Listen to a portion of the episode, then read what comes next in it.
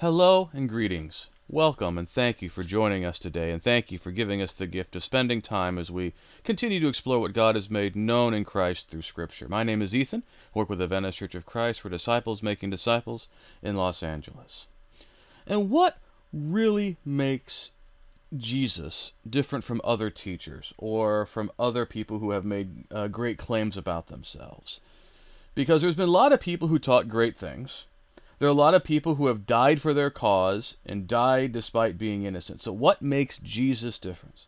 What makes Jesus different is the claim that after these things took place, God made him rise from the dead. The resurrection is the centerpiece of the Christian faith. Uh, so much emphasis is placed on Jesus' death for for our sins and for reconciling us to God, and certainly we need to uh, value and, and put great emphasis on Jesus' death. But the Apostle Paul himself declared that if Christ has not been raised, your faith is futile and you are still in your sins. Then also those who have fallen asleep in Christ have perished. If in this life only we have hoped in Christ, we are of all people most to be pitied. In 1 Corinthians 15, 14, 17 through uh, 20, excuse me is part of this counterfactual to look at if the dead are not raised and Jesus is not raised, then we are still in our sins. That his death only has its great power because on the third day he arose. So the whole story of Jesus' birth and his life and his death and everything else becomes immaterial when it comes to our salvation if it weren't for the fact that he is raised from the dead. And when we look in the book of Acts and in the rest of the New Testament, it's the resurrection that's the focus of the preaching of the apostles, the basis of preaching the gospel, the good news of the kingdom. And it represents hope for the transformation we will go through in the future. That as Christ has been raised, so also those in Christ shall be raised. And what's great and lamentable is that even though the resurrection of Jesus is of the greatest importance to the Christian faith, we don't speak of it very often, and you don't really hear that much emphasis placed on resurrection, as opposed to perhaps going to heaven or something of that sort. And that is why it is good for us to consider what is Jesus' resurrection all about? What does it mean? Uh, what's going on with resurrection? Why should we insist on resurrection? What are some of the arguments suggested against it? And what does it mean for us? And our own future uh, if we are in Christ. So, what is the resurrection? What does it involve? Good, for good reason, resurrection is understood as life after life after death. It seems kind of like a strange thing. What is life after life after death? Well, let's consider Jesus himself for a moment. When we talk about Jesus dying on the cross, we, we understand that he experienced death like uh, humans do, that his physical body uh, died. But his soul did not die. No one suggests that his soul at that point perished. Uh, Jesus himself said he was going to go to paradise in Luke 23 and verse 43 the whole centerpiece of Peter's preaching in Acts 2:27 is that Jesus was not abandoned to Hades. That he was not abandoned there uh, means that he did not get left there. Um, the whole claim in the gospel stories in Matthew 28, in Mark 16, in Luke uh, 24, and in John 20 and 21 is that Jesus' earthly corpse was reanimated and transformed through God's power in the Spirit. And that is the resurrection. So, resurrection is not just a way of talking about the afterlife uh, because it certainly involves the afterlife, but not just the whole of the afterlife. It is the recreation of the body and a transformation. And it involves the physical body of Jesus. That when the women came to the tomb, they found it empty on that first morning in Luke 24 and verse 3 on the first day of the week. Uh, the disciples found the tomb empty, and that Jesus could be touched and he could eat food. He said, I am not a ghost, I have a body like you have. In Luke 24 39 through 43. But Jesus is not exactly the same as he was before the resurrection. He's able to transcend the space time continuum. He's able to pass through locked rooms in Luke 24, 27 through 31, and 35 and 36, and John 20 and verse 26. What exactly that's like is not known. Uh, Paul will talk about how the resurrection body is the perishable putting on imperishability. uh, the corruptible putting on incorruption. But beyond that, we do not have much understanding from 1 Corinthians 15 51 through 53. But that it involves the fleshly reanimation and transformation is without a doubt based on what happens to Jesus and what Paul talks about in 1 Corinthians 15. And so uh, this is also the way it was understood in Second Temple Judaism, uh, seen very clearly in the book of Second Maccabees and other places where there was an expectation that the physical body would be raised again. And so resurrection is primarily reanimation or recreation of the physical body and its transformation for immortality. Then we can see this illustrated in what happened to Jesus in the year 30. So, what happened to Jesus? As again, we said the story is said in Matthew 28, Mark 16, Luke 24, John 20 and 21, and Paul also provides some commentary in 1 Corinthians 15. But even before those passages, uh, in John chapter 2, Matthew 16, and Luke 9, Jesus predicted that he was going to be raised. Uh, he told the Israelites, Destroy this temple, and in three days I will raise it up. They thought he referred to the temple in Jerusalem. He was talking about the temple of his body. When he told his disciples he was going to go to Jerusalem, he was going to be handed over, he was going to suffer and die, he then also said on the third day he would be raised. So he explained these things to his disciples and teaching the Jews. And the disciples did not understand. And, and we might wonder why or how they could not understand this. Uh, well, we, we understand that the Sadducees and some others denied the idea of resurrection, but the Pharisees and others affirmed it. But even those who affirm the day of resurrection uh, are like Martha when asked uh, by when Jesus talked to her, and she says that he she believed that Lazarus would share in the resurrection on the last day. In John 11:24, this is very consistent with the story told in Daniel 12 and verse 2. Uh, and when you look in the Old Testament, you get the impression there's going to be a day of resurrection on the last day. There was no expectation explicitly that there would be uh, the resurrection of the Christ, and then later everybody else would be raised. And so uh, we, their lack of understanding is perfectly understandable and almost expected based upon what they understood versus the way it was going to play out. And so we need to understand not just that Jesus is raised, but what happened a little bit beforehand. Uh, that when Jesus was buried, that Joseph of Arimathea took his body and he wrapped it in cloths. And we're told he applied a hundred pounds of perfumes and aloes, and that he placed Jesus in his own rock hewn tomb. That a heavy stone was then moved in front of the tomb. That's in Matthew 27, Mark 15, Luke 23, and John 19. Now, tombs are often used for burials and reburials. Uh, we have to understand that at this time, uh, land is very scarce for burial, and so the standard practice in this time during Second Temple Judaism, in the first century, was that there would be a, a, a slab in a tomb that a body be laid out on, and it would be left to uh, desiccate and decompose. And about a year later, relatives would come back and find the bones, take the bones, and put them in what's called an ossuary or a bone box. We found many of them uh, there was a famous instance where it looks like we found uh, Caiaphas's uh, bone box uh, there in in Israel. So we have these uh, bone box evidence. So that's what was probably assumed to be happening in Jesus. That's why Joseph was willing to let him use his own tomb. He assumed that you know Joseph had another year of life at least. So this new rock cut tomb would be available to lay Jesus' body out, so that they could come back later and pick up the bones and put it in an ossuary according to standard practice at the time. Um, the fact that it's a new burial uh, is important because a lot of these tombs would end up having lots of entrances, and, and so you could go in from different ways. But a new rock hewn tomb would only have one entrance and exit, especially since it's never been used. And the location of this tomb would be known.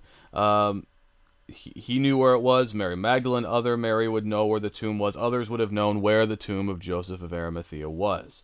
And now the Pharisees seem to have remembered Jesus' teaching better than his disciples did, and therefore had, in Matthew 27, uh, a guard of Roman soldiers placed in front of the tomb so that the disciples would not come and steal the body.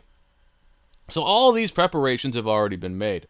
So then we see the first day of the week after the Sabbath of the Passover week, where the women are coming to the tomb early in the morning with additional spices to anoint the body of Jesus. Yes, all of these spices had been used, but the preparation of the body was done in haste. So the women are coming to finish the preparations. Uh, again, that was as soon as they could have because they needed to rest in the evening of the Sabbath there on Friday evening, and this is the first time that it's been that they've been able to get out and get to do this.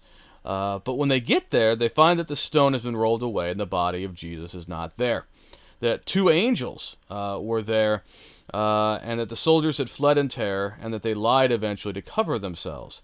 Uh, the angels tell the women what happened, that Jesus had spoke of it, and they w- ran and t- told the disciples. We're told that Peter and John ran to the tomb, and they found it empty. That the linen cloths were still folded uh, in the, in the, and set aside. They believed, but did not really fully understand. Mary Magdalene then spoke with someone she thought was the gardener and asked where he had taken the body of Jesus, and then finds out the person is actually Jesus himself. Uh, all of this is to show they were not ex- there waiting for him and expecting that he would rise. Jesus then appeared to Simon Peter. He came upon two disciples going to Emmaus. Uh, he explained the scriptures about himself, and then uh, he reveals himself. They, he was, they under recognized who he was while they broke bread, and then he vanished. He then appeared to ten of the disciples, he also appears when Thomas is present later. Uh, he encouraged them to touch him. He ate food before them. He also appeared to 500 uh, Christians at one time. He also appears to his brother James. And all of this is happening in this 40 day period between his resurrection and his ascension. Uh, we also see that he instructs about him, them about himself and about the scriptures and what, what happened and what they are going to do as, as the witnesses of his resurrection. He restores Peter to his place after the uh, denial that Peter went through, and then he ascended to the Father after 40 days, according to Acts chapter 1. And after that, Jesus is not said to have been seen in the same way that he had been seen beforehand. And of course, 10 days after uh, the ascension, the apostles begin preaching as eyewitnesses to the resurrection of Jesus Christ as the Lord in Acts 2 and beyond, and go and proclaim the good news that God has raised Jesus from the dead. That is the distillation of the gospel message because it rec- includes everything else and uh, was really the piece of news that changed everything. Was how God was accomplishing his purposes in Jesus through the resurrection. And this is what we see laid out in the gospel accounts regarding Jesus' resurrection. Now, as we've said, the resurrection of Jesus is the cornerstone of Christianity. That if Jesus is raised from the dead, then what everything else follows uh, that is in the Christian faith. And Jesus is Lord, and we're going to see all the implications of what it means that Jesus is raised from the dead. But it also it means that if Jesus is not risen, as Paul has said in 1 Corinthians 15, then Christians are to be most pitied, and their faith is in vain. And so those who would be hostile toward Christianity and to oppose Christianity have understood that. Uh, if you can somehow show that the resurrection did not happen as it was said, and that Jesus is not really raised from the dead, you can dismiss and discount the entire Christian faith. And so uh, we need to consider the alternatives because, again, the everything seems to stand or fall based upon the resurrection of Jesus. And so one of the theories uh, that is often advocated is the swoon theory. In this situation, it said that Jesus didn't really die on the cross uh, when we've explored how Jesus died, it was seen that it was eh, not expected for Jesus to die so quickly. And so, uh, in this case, they're saying, well, he didn't really die, he just swooned. He just went into a deep state of unconsciousness, and that he came to three days later. But there are a lot of challenges with this idea. Uh, it is very uh, uh, improbable because Jesus is already likely near death. Because again, we've been able to explain that the difference between Jesus and most crucified people is that he was scourged beforehand. It was not a standard practice to scourge before crucifying. So to scourge before crucifying is to already bring somebody close to death, and therefore crucifixion wouldn't need to be as long. He was pierced with a spear and verified as dead by Roman soldiers who were very familiar with how people lived and died. And by this point, he's also wrapped tightly in linen cloths with 100 pounds of aloe and myrrh. You'd imagine all that smell would be enough to wake anyone up, and of course, he's very tightly bound. And even if it were possible that he was thus tightly bound, but somehow got out of his wrappings and was able to move that huge stone, uh, he's extremely dehydrated and weak, and he would be uh, it'd be impossible even to imagine to move that stone, let alone be able to manage uh, that uh, court, uh, all the Roman guards who were there. And that's why this theory is generally discredited. It's a very uh, desperate theory that just doesn't make sense of it much of the evidence. Uh, others suggest the wrong tomb theory, that Mary Magdalene and others went to the wrong tomb on the first day of the week. And uh, even if we were to count this for a minute, uh, are we to believe that everybody kept going to the wrong tomb? Uh, would not a Joseph Arimathea have pointed out that it was the wrong tomb at some point? Or the soldiers guarding the wrong tomb? Uh, and uh, beyond all of this, once this message of Jesus being raised from the dead was going around Jerusalem, causing all kinds of consternation for religious authorities in Acts 3 and 4, would they not have had someone gone to Joseph of Arimathea's tomb and to see if the body was there? Because it would be very convenient and easy to bring out that body to show, hey, look, uh, here he is, he's really still dead, and thus discredit everything that was going on and therefore it takes more faith to believe these theories than what the Bible actually is claiming. Now, in order to explain many of the accounts of the witnesses of Jesus, many will say that the disciples were hallucinating. And it could possibly suffice to explain one person's story in one place and time. It's hard to explain all the appearances. Uh, are we to really explain that there are mass hallucination events, that the women, the 11 disciples, and even 500 people experienced that same hallucination at the same time? And even in all the cases where people have had hallucinations like this, the hallucinations tend to be a consistent pattern and keep happening. With the resurrection, it is not claimed that people still see Jesus in that way after 40 days. And so the fact that the, the hallucinations stop as quickly as they came, or the appearances stopped as quickly as they came, uh, also strongly discredits this idea that it was in fact a mass hallucination. Uh, so why why an empty tomb? Well, there's the theory of the stolen body, which is the same one being used by Jewish people, and, and that Matthew says in Matthew 20, 11 through 15 that the disciples stole the body. And the fact that Matthew even goes so far as to say this is one of those theories uh, that goes around and that it's been spread among the Jews to his own day uh, is a very bold claim to make uh, and when everything else is involved, if it, it actually has any legitimacy. Uh, but the problem with that theory is the disciples themselves, because, as we've seen in the story, they have not had the expectation that Jesus is risen. The women who are very close to him are coming to prepare his body. Uh, the disciples are, are downcast and they're not expecting anything, and they are taken as a surprise as everybody else is. And then they are completely uh, transformed. Uh, in their experience of Jesus as the uh, as the risen Christ, and they require a lot of uh, per- persuasion. Uh, everybody wants to kind of rag on doubting Thomas, but let's be honest. If you heard that Jesus died, and you know the Romans are good at that, and you heard that he's alive again, you'd want to have some proof as well. And so it's very sensible what Thomas is wanting to see, and um, that they're it makes a lot it's a lot harder to explain how they would have stolen the body and then come up with this story uh, which again is again entirely novel in second temple judaism even though it fits in general expectations. The idea that the christ would live and suffer die be raised and then reign is a way you can put the story together but it's not the way that you would automatically put that story together and of course, we have to explain why they're boldly preaching this, willing to die for this, n- without having received much monetary or life reward for so doing.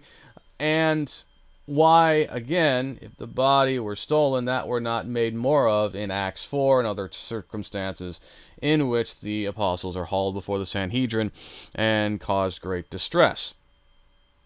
And so it's very hard to explain the change in the disciples based upon this theory. But because of uh, uh, this idea and trying to make sense of it, there's the spiritual theory. And, and even some who would profess to believe in Jesus believe this theory that, that Jesus' resurrection really wasn't about the change of his body, but a spiritual event.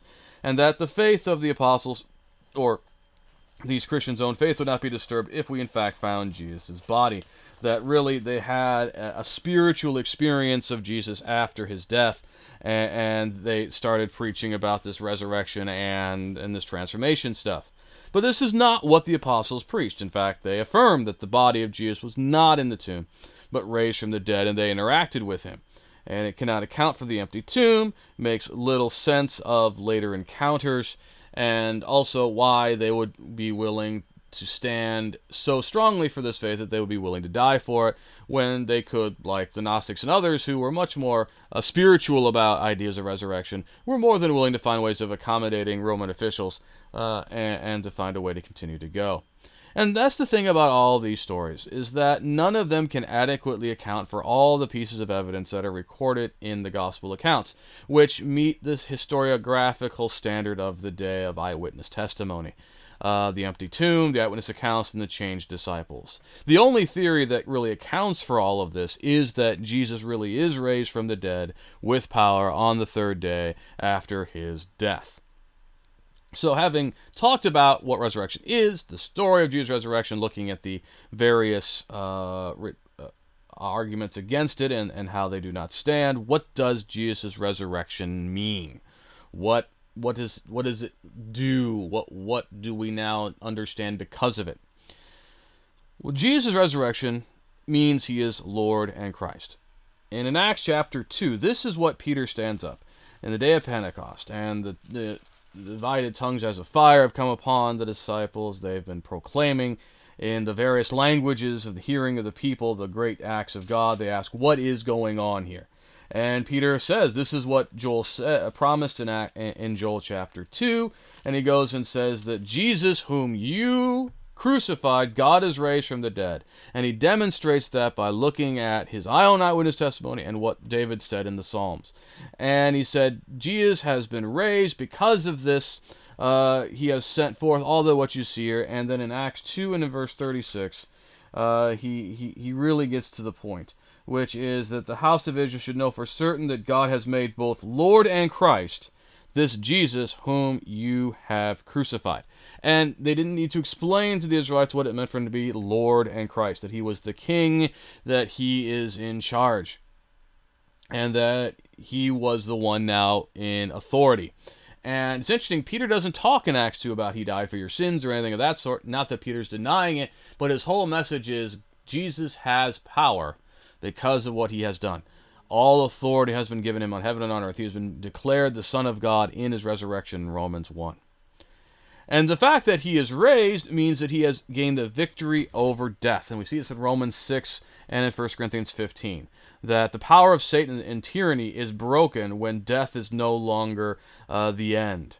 Uh, the Jews and the Romans did everything they could to stop Jesus, and they killed him, but he triumphed over death. Satan and the forces of evil did all they could in inflicting evil upon him, but he overcame them, and God raised him from the dead. And that's how he was able to triumph over those powers and principalities. And that is how Christians have ever since had the confidence to stand up against evil and against uh, the imperious decrees of whatever Caesar is around, because Caesar's power is that fear of death. And when you no longer fear death, the, the Caesar's power has nothing over you. And that's uh, why so many Christians have proven willing throughout time to, to stand for their faith to the point of death, because uh, they understand that as Jesus overcame in the resurrection, so they will also as well. And we know that even if this body is killed, God will raise it again. And Jesus' resurrection also confirms the day of judgment. In Acts 17, that's uh, Paul's argument to the Athenians. Uh, and it makes sense that if Jesus rose from the dead, it means there is life after death. It really uh, underscores Jesus' message to the Sadducees in Matthew 22 and other passages that God is not the God of the dead, but of the living that uh, death is not the end, and that since death is not the end, there will be life after death, and if there's life after death, um, we see that there is going to be an accounting for the way life was lived here. There is no evading of consequences. Uh, what one has sowed in this life, they will reap in the life to come and therefore we cannot live this life as if this is the only life we're going to live. We need to live in this life as if there will be life afterwards. In 1 Corinthians 15 and verse 20 and 23, Paul suggests that Jesus is the first fruit of the resurrection. Uh, again, one of the, the strange things that had to be reconciled was okay, in the prophets, we see some hint that there's going to be a resurrection the final day. So, how do we make sense that Jesus is risen beforehand? And this first fruits thing is a very clever way of seeing this. The first fruit uh, in Leviticus is when you have the crops, right? The first of the crop is the first fruit, and you dedicate that to God. And then God blesses you, Lord willing, with second fruit, third fruit, fourth fruit. And you have uh, the fruits upon which you can live. And so when Paul says that Jesus' resurrection is the first fruit from the dead, there's the expectation that as God has raised Jesus from the dead, uh, there will be those who come after Jesus who will also be raised from the dead. And this, in fact, in, in Romans 8, 18 to 25, is our hope, the redemption of the body. That in Philippians 3 20 and 21, that yes, we have a Savior from heaven and our citizenship is in heaven, but our hope is He's going to return and He's going to raise our body of humiliation to be like His glorified body. That the hope of the Christian is ultimately not heaven Christians will go to heaven when they die, but the hope of the Christian is that when the Lord Jesus returns, they will return and obtain the resurrection of life in Christ. That we see the decay and the corruption in this life, and we yearn for the days of incorruption and perishability and the resurrection from the dead, and that we have that hope and confidence through Jesus' resurrection. And Jesus' resurrection also presents breaking in of new life and the kingdom into the old world and kingdom. And this is what we see in Romans 6, 1 through 7, and the idea in 2 Corinthians that in Christ all things are made new. Uh, that we can put to death the sin and walk in newness of life. Uh, there is a very important way of looking at salvation and eschatology in the New Testament, which is the now and not yet paradigm, where we see that there is the not yet. We have not yet obtained the resurrection of life ourselves. We have not yet seen the the full victory of Jesus. We have not yet had uh, all things subjected under his feet. As Paul will say in 1 Corinthians 15, that we still have the fullness of salvation waiting for us in 1 Peter 1.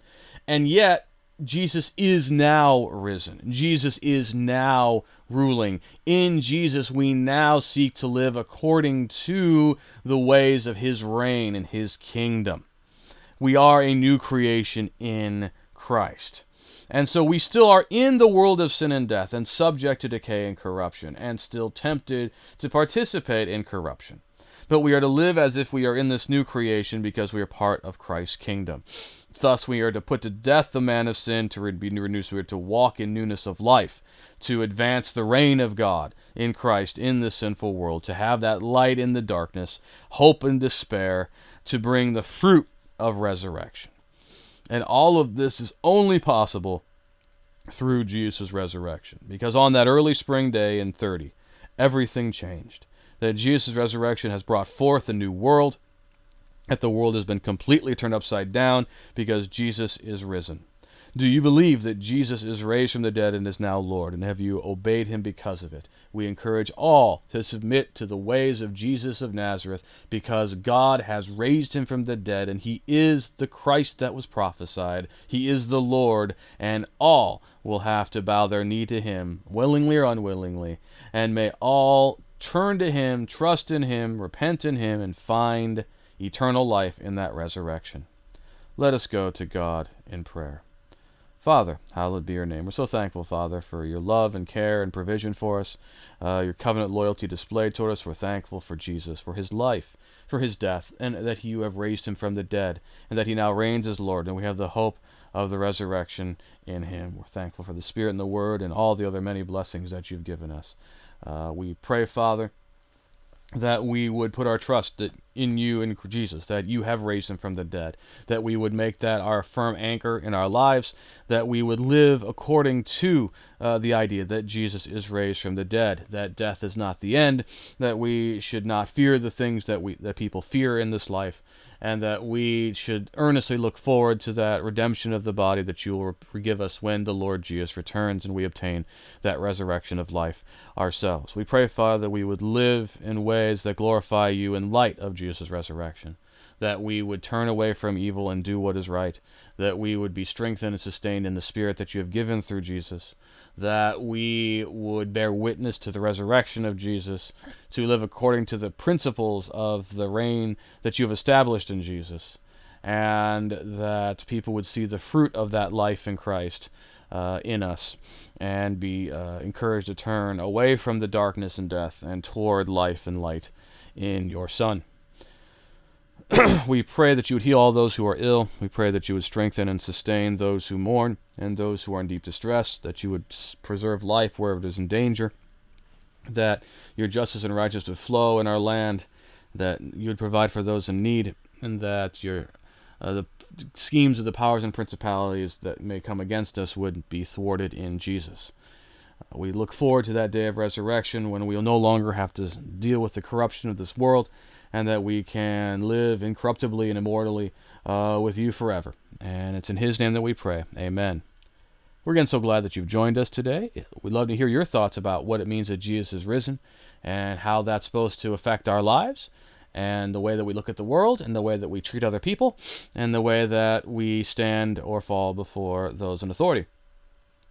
If you have other questions or comments, if we can be of any service to you, please let us know. Please subscribe to us where you found us. Let it talk to us in the comments and uh, reach out to us at venturetochrist.org or on Facebook, Instagram, or Twitter. May the Lord bless and keep you until we're able to meet again.